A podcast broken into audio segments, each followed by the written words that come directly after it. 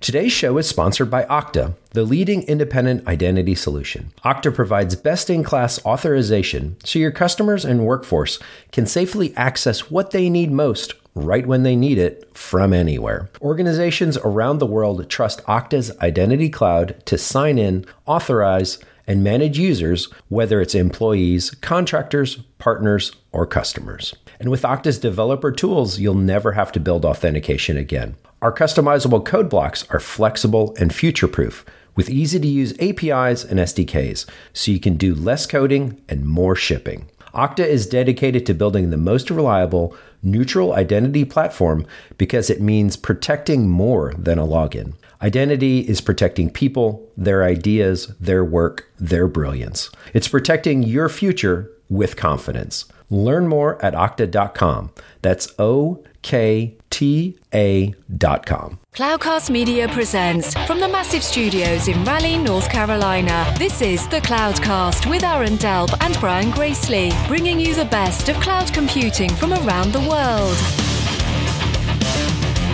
Good morning, good evening, wherever you are, and welcome back to the Cloudcast. We are coming to you live from the massive Cloudcast studios here in Raleigh, North Carolina. We are definitely in the middle of the dog days of summer, almost the end of July here, 2021, and it's definitely hot. Uh, people are taking some vacation, not a whole lot going on. I guess the Olympics are going on. Hopefully, uh, we'll see if uh, those of you that follow Olympics, hopefully they're able to get through it. I know there's some uh, some COVID outbreak in uh, in Japan and all, and tough break for anybody who's been training their whole life to be an athlete, and something like that happens. But uh, hopefully those go on. I know it's a big thing around the world. Lots of folks are following that, so uh, hopefully that continues to go well.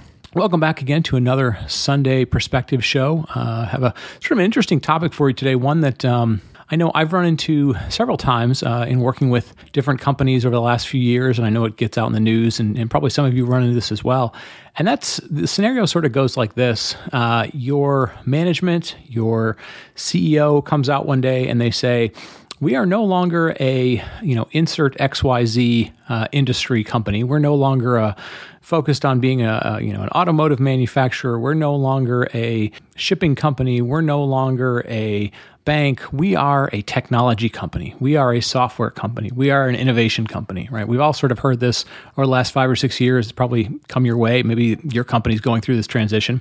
And so I thought what I would do is kind of walk through some of the things I've seen, some of the experiences I've seen over the last four or five years about what happens uh, when this sort of announcement gets made. What are the reactions of people inside the company? What are the reactions uh, from the marketplace, from your customers, your suppliers? And, you know, within those first couple of years, what are some of the really important things to sort of think about and try and get right? And what are some of the areas that people get wrong? So we're going to dive into that right after the break. Today's show is brought to you by CBT Nuggets. You know how much we value ongoing education on the Cloudcast. And CBT Nuggets is exactly what Aaron and I wish we had when we were trying to get our certification early in our careers. CBT Nuggets is all about bringing a personalized touch to learning about cloud computing, virtualization, networking, DevOps, and much, much more. Whether it's their hands on labs with personalized coaching or the online chat functions that come up with every instructor led course, CBT Nuggets team of experts is always there to help you get the most from your training and your path to certification. You can check it all out at cbtnuggets.com slash cloudcast and sign up for a free trial. You get access to the full catalog of great training, including virtual labs, quizzes, and other premium features completely free for the first seven days. That's cbtnuggets.com slash cloudcast. Today's show is sponsored by CloudZero. For software driven companies focused on growing margins, CloudZero is the only cloud cost intelligence platform that puts engineering in control by connecting technical decisions to business results. By analyzing cloud services like AWS and Snowflake, CloudZero provides real time cost insights that help you maximize margins. Engineering teams can answer critical questions like Who are my most expensive customers? How much does this specific feature cost our business? What's the cost impact of re architecting this application? With cost anomaly alerts via Slack, product specific data views, and granular engineering context that makes it easy to investigate any cost, CloudZero is your complete cloud cost intelligence platform, connecting the dots between high level trends and individual line items. Join companies like Drift, Rapid7, and SeatGeek by visiting cloudzero.com slash cloudcast to get started today. That's cloudzero.com slash cloudcast. And we're back. And as I mentioned at the top of the show, we're going to dive into a concept that I know a number of you have experienced from one side or the other, uh, whether you are, uh, you know, in the in the technology industry side of things, whether you uh, work, you know, on sort of the customer side of things, maybe you're in manufacturing, maybe you're in consulting, um, you're in some part of the business, but you know, the people that you work with or your company goes through, you make sort of a major announcement that you are no longer going to be, you know, just a XYZ company. You are now going to be a innovation company. And I want to throw out a couple of examples that I've heard of, you know, recently, or maybe you've heard of the last few years that kind of highlight this. Um, you know, there was a period of time when the airlines were very, very fearful of uh, of people no longer taking trips, no longer, especially business travelers, because of video conferencing. You know, I know I saw this even 10 years ago, 10 plus years ago, when I used to work on something called telepresence over at Cisco. It was this very lifelike video conferencing type of thing. And there were some interesting business models that are coming along. The idea was maybe you would just, you know, go to a, uh, a hotel, you'd go to a, a FedEx store, you'd go to whatever, and you'd be able to rent a room for an hour and and have a telepresence conference with somebody. Now, obviously, we've seen you know uh, you know a huge shift in how people work over the pandemic this last year, and we saw what impact that had to the airline industry. And you know, people are obviously thinking about you know how much will they keep traveling and how much of, a, of an impact that'll have. But but that sort of thinking went on right? You know how will something that's very adjacent feels adjacent to our market disrupt our market right? So it wasn't one airline thinking about another airline. It was uh, a replacement type of technology. You know we've seen streaming companies right? We've seen netflix here recently say that they are you know their biggest competitor uh, per se is gaming. And you might think about that and you say, well, you know, there's Hulu and there's Disney Plus and there's ESPN, there's all those other things. You know, they think about it in terms of what things are taking up people's time that they're not going to be, you know, Netflix and chilling. And they've determined that gaming is something that very much is is a, a huge competitor, and they're actually getting into the gaming space. So, you know, they're no longer just a streaming movie company; they're now a gaming company right? We've seen automotive companies. I know growing up in Detroit, when I grew up in the in the 70s and 80s and, and the 90s in Detroit, you know, everything was about horsepower. It was about how the car looked, styling, you know, kind of those types of things. In some cases, it was you know gas mileage, things that were very car centric, engine centric, uh, styling and body look centric. Now, when you look at automotive companies, it's all about entertainment.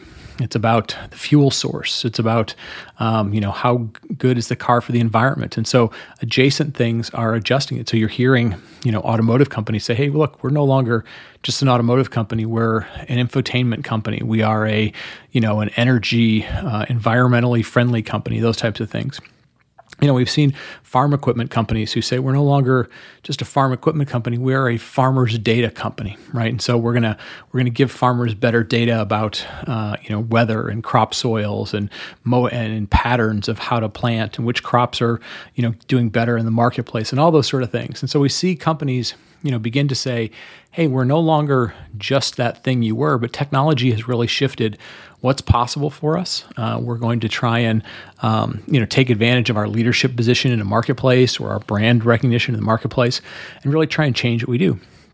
And this sort of brings me to this thing that I kick around from time to time. I know uh, on a couple of these Sunday Perspective show, I've talked about Gracely's theorem. Uh, I'll give it call, sort of call it Gracely's theorem number one, which is, you know, there really aren't that many radically new ideas. You know, 99%, 95% are really just people able to rethink things because either CPUs have gotten faster or cheaper or network bandwidth has gotten faster or cheaper, right? Well, I'll use throw out Gracely theorem number 2 and I don't really have that many theorems, but I do have these two that I've talked about quite a bit over the last few years. And that is, you know, the simplest way to think about digital transformation is if you draw a straight line between your company and your customers via the internet, what happens? right? So think about that. Who and what get left out if you draw a direct line between you and your customers via the internet? What gets prioritized in terms of your product set, in terms of your interaction with the market, in terms of interaction with partners and, and competitors and so forth? Who is your competitor at that point? Right. And I throw this out because if you really kind of boil it down to that, that's so much of what's happening in, you know, what we call digital transformation, right? Uh, in the ride sharing industry, it was you know getting rid of the, the taxi middleman and being able to go directly to people. It's the entire you know food delivery uh, industry. It's uh, retail shopping. It's all sorts of things. It's how we buy cars these days. It's how we uh, do all sorts of stuff. It's how we date. It's how we interact with people. Right? We've drawn direct lines between ourselves and the company we work with. And in many cases, that's going to displace some things. It's going to change the things that you prioritize. You know, we prioritize from large screen laptops to smaller screen mobile devices. We prioritize on do we pay for things or are these things subsidized through ads? All sorts of stuff like that really start to come into play. So, you know, as these things are happening in your business, and you're thinking about them, I, sort of laid out a few things. And I know you know if you've listened to any of these Sunday Perspective shows, um, we don't get into you know super super specifics about some of these topics. But we try and lay out some frameworks and some examples of how to think about uh, the change that's going to going to happen, um, where things have been successful that we've seen in the past, where things have failed, so that you can maybe avoid some of those failures. And so I put down five things that I've seen that are really kind of commonplace. In some cases, they work out really well for the companies that are successful. In some cases, they work out really poorly for the companies that uh, aren't successful or try this over and over again. So, the first thing that I always look at when I hear these uh, announcements from CEOs and executives and so forth is what's the timeline that's been communicated to the market, to your partners, uh, to the stakeholders of your company, to your customers, and to your internal teams? And the reason I start with that is in some cases, uh, the communication and the timeline is put together because um, your business is in some sort of crisis, your industry is in some sort of massive change. And so the timeline might be really short, it might be really immediate. So you might be dropping all of the priorities that you had yesterday and you're going to start working on all of these new priorities. So, you know, maybe this was inflicted by COVID, maybe this is inflicted by some competitor in your industry coming up with some breakthrough technology. Maybe somebody has just completely changed the economics of your industry, right? So maybe you were uh, you know, you were in the movie theater business, and all of a sudden the streaming company said, "Hey," you know, the the theater company said, or uh, the movie making company said, "We're going to put things out on streaming uh, the very first day that a movie comes out." Right? Whereas movie theaters, say an AMC or somebody, used to have exclusiveness for two weeks, three weeks, four weeks, whatever it might be. Well, that happened overnight, right? We saw Disney Plus say, hey, we're going to put Wonder Woman 1984 out on streaming the exact same day it goes out in the theater. Okay, well, your world has changed literally overnight. Now, you might have been planning for this because you knew it was coming in industry, but you kind of don't want to know what that is. Now, the other side of this is we'll see companies say, well, uh, we want to become an innovation company. We've signed a large contract, maybe with one of the cloud providers or with a, an outsourcing provider, and we're going to do something at hundreds of tens or hundreds of millions of dollars over four years, five years, six years, seven years, whatever that might be. Well, when you communicate things out in longer term uh, things, uh, you know, ranges and so forth, a couple of things happen, right? On, so, on one end, if the number you communicate is fairly large, right, tens of millions, hundreds of millions, maybe billions of dollars, you are signaling to the marketplace this is probably pretty important to you and they should pay attention to it. They should value you accordingly. Your partners and suppliers should should take this uh, into consideration. But the longer you make that timeline the more you allow people to sort of go well we'll get around to it when we when it works out for us right? It's sort of like when you were in school and your teacher your professor said uh, you have this paper due and it's not due tomorrow or the next week. It's due at the end of the semester. Well we know how a lot of us maybe not all of us but a lot of us treated that. It meant well i'll get around to it i'll get around to it i'll get around to it and then you get to the last few days few weeks or whatever of a quarter and then you crammed it all in. Well that uh, that's often what happens. When you set timelines that are more than people think about how long they'll be at your company or how long they, you know, are concerned about a specific job. So beyond two years, let's say, three years maybe, when you start talking about four, five, six, seven years, people are sort of tuning that out. So you have to be careful to understand is this something that's really important to them? Did they sh- set a, a short timeline? Or is this something that, while we all know it'll be a big change, they've set and prioritized uh, highlighting that long time horizon. And that often means, well, we don't really know how we're going to get there. We know there's some problems, but we really aren't sure how we're going to get there. Okay, so that's the first thing to take a look at. The next thing is, what's the initial focus area, right? I always say when I run into companies who, you know, uh, I, I, get a chance to talk to, and we, we're working through technology changes or choices they're making for the future. You know, do you have a specific business problem you've already identified that you want to solve, right? And what I mean by that is you are committed to solving this. So we assume that you're going to find the right technology, you're going to have the right people to be able to do it, but you've already identified a business problem that you want to solve. You know the results of solving that problem, you've identified the ROI of it, all those sort of things, and it's really important to you. So that's the next thing you're really looking for is what's the initial focus? Because anytime you take on anything this big, you've got to rally people around something to focus on. And that focus might be a competitor, right? People love to have a direct competitor because it makes it much easier to focus on okay that's the thing we're going up against. That's the thing we can compare ourselves against. That's the thing that sets the metric for you know the competition that we're going after. Maybe it's the number of customers they have. Maybe it's the price point of their product. Maybe it's the experience of how they deliver it. Maybe it's something else right? So that's oftentimes the thing is you've identified a business problem and you've identified a competitor but if you haven't identified that that again falls into this idea of well, we're just changing. And when you just have open ended change like that, the first thing that everybody does is they go, well, What's in it for me? What does that mean for me? What does this change imply for me? And that can oftentimes get people wandering. It creates some vacuums in your in your scenario in terms of are they still going to want me around? Is the skills that I have still appropriate for you know why I was hired on or for what the next year or two looks like? So it's really important to communicate that initial focus even if the scope of what you're trying to do is huge, you want to be able to communicate the importance of that initial focus, the business value of that initial focus. Um, you want to rally people so that they recognize what their importance is to that job, um, their importance of what their specific job is to that bigger task, and so forth. So that's a really important thing to look at. Do they have that initial focus nailed?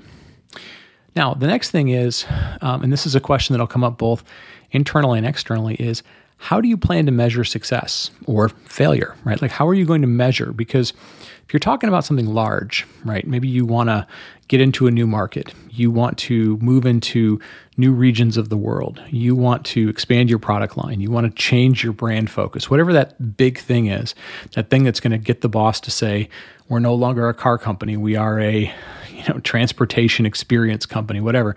Um, how do you plan to measure that success? Because whether you specifically lay out how that success will be measured or not, the market will have some level of measuring, right? The first thing they'll typically do is they're going to measure you against your competition, right? Or whoever you identify as you think you're their competition, right? So in some cases, you want to identify a competitor. Maybe you don't want to talk about them in public, but the market will identify you against that competitor.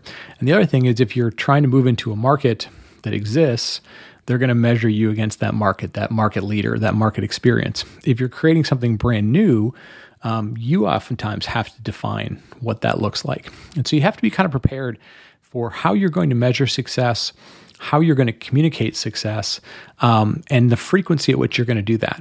And you want to sort of lay that out up front so that people can set their own goals against it, so that people can kind of do their own internal measuring, right? Maybe you're going to measure something and put it out every three months, but they want to know how they're doing along the way, right? It's sort of like watching a, a sporting match. There's a reason they put the clock up there so that you know what's going on. Oh, if there's you know 60 minutes left in the game, maybe you're not as stressed out, but you get down to three minutes, four minutes, five minutes, start to stress out a little bit, right?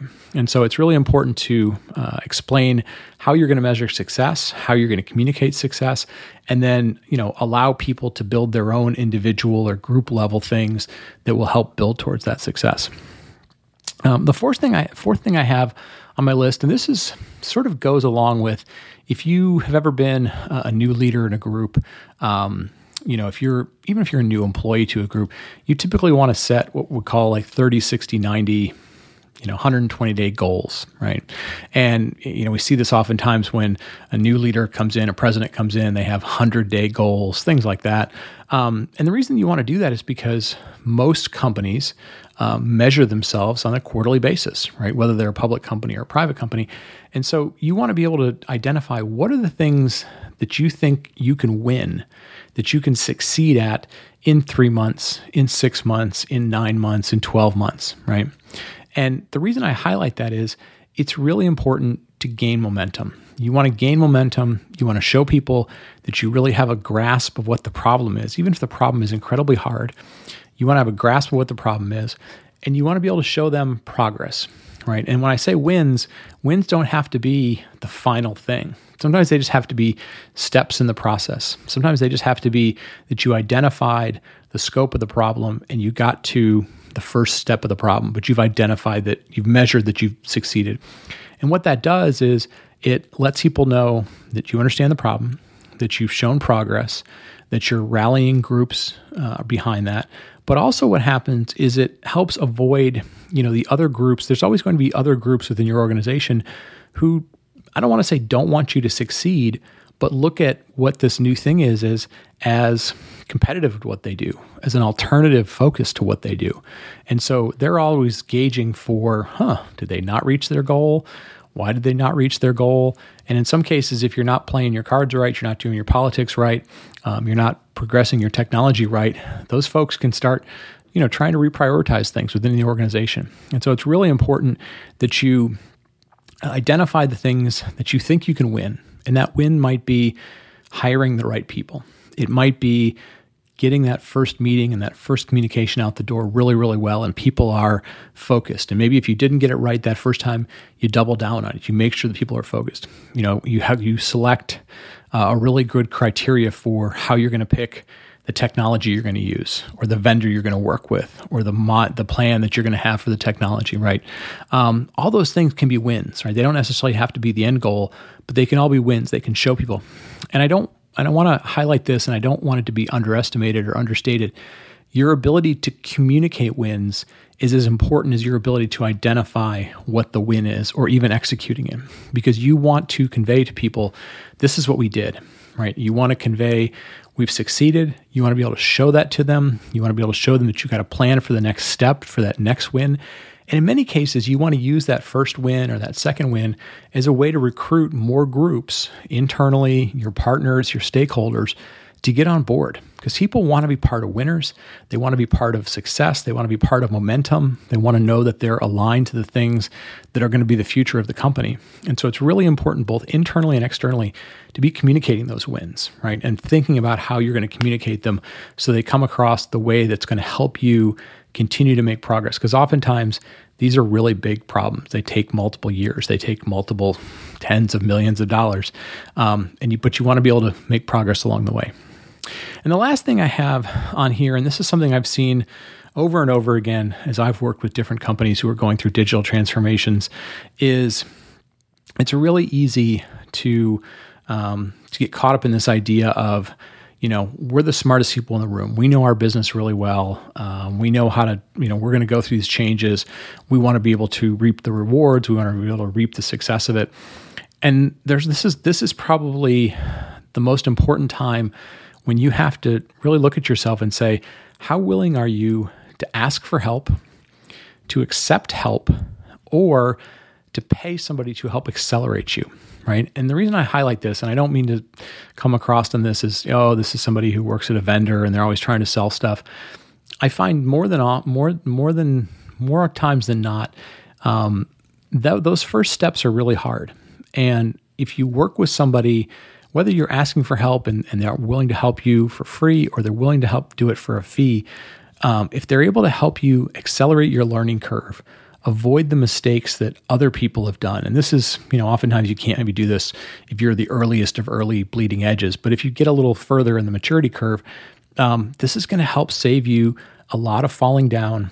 It's going to help save you, um, you know, a lot of missed results, quarterly results, 30 day results, 60 day results, but willing to say, I want to reach out to people who have done this before and I want them to help me be successful and make them a partner right? Create a scenario in which it's a win win for both of you to help succeed. But ultimately, you're looking for somebody and some people to help you, whether they're as a mentor or as augmented staff or as something you can consult or something you can buy, whatever it might be.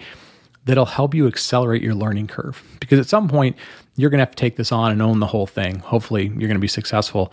But failing to do that, failing to be willing to realize that you probably are going to need help if you're taking on a big change and trying to do it all yourself with the same people, the same technology, the same skill set, the same lack of knowing what you don't know can oftentimes be the difference between somebody coming back to you a year later and going, How's it going?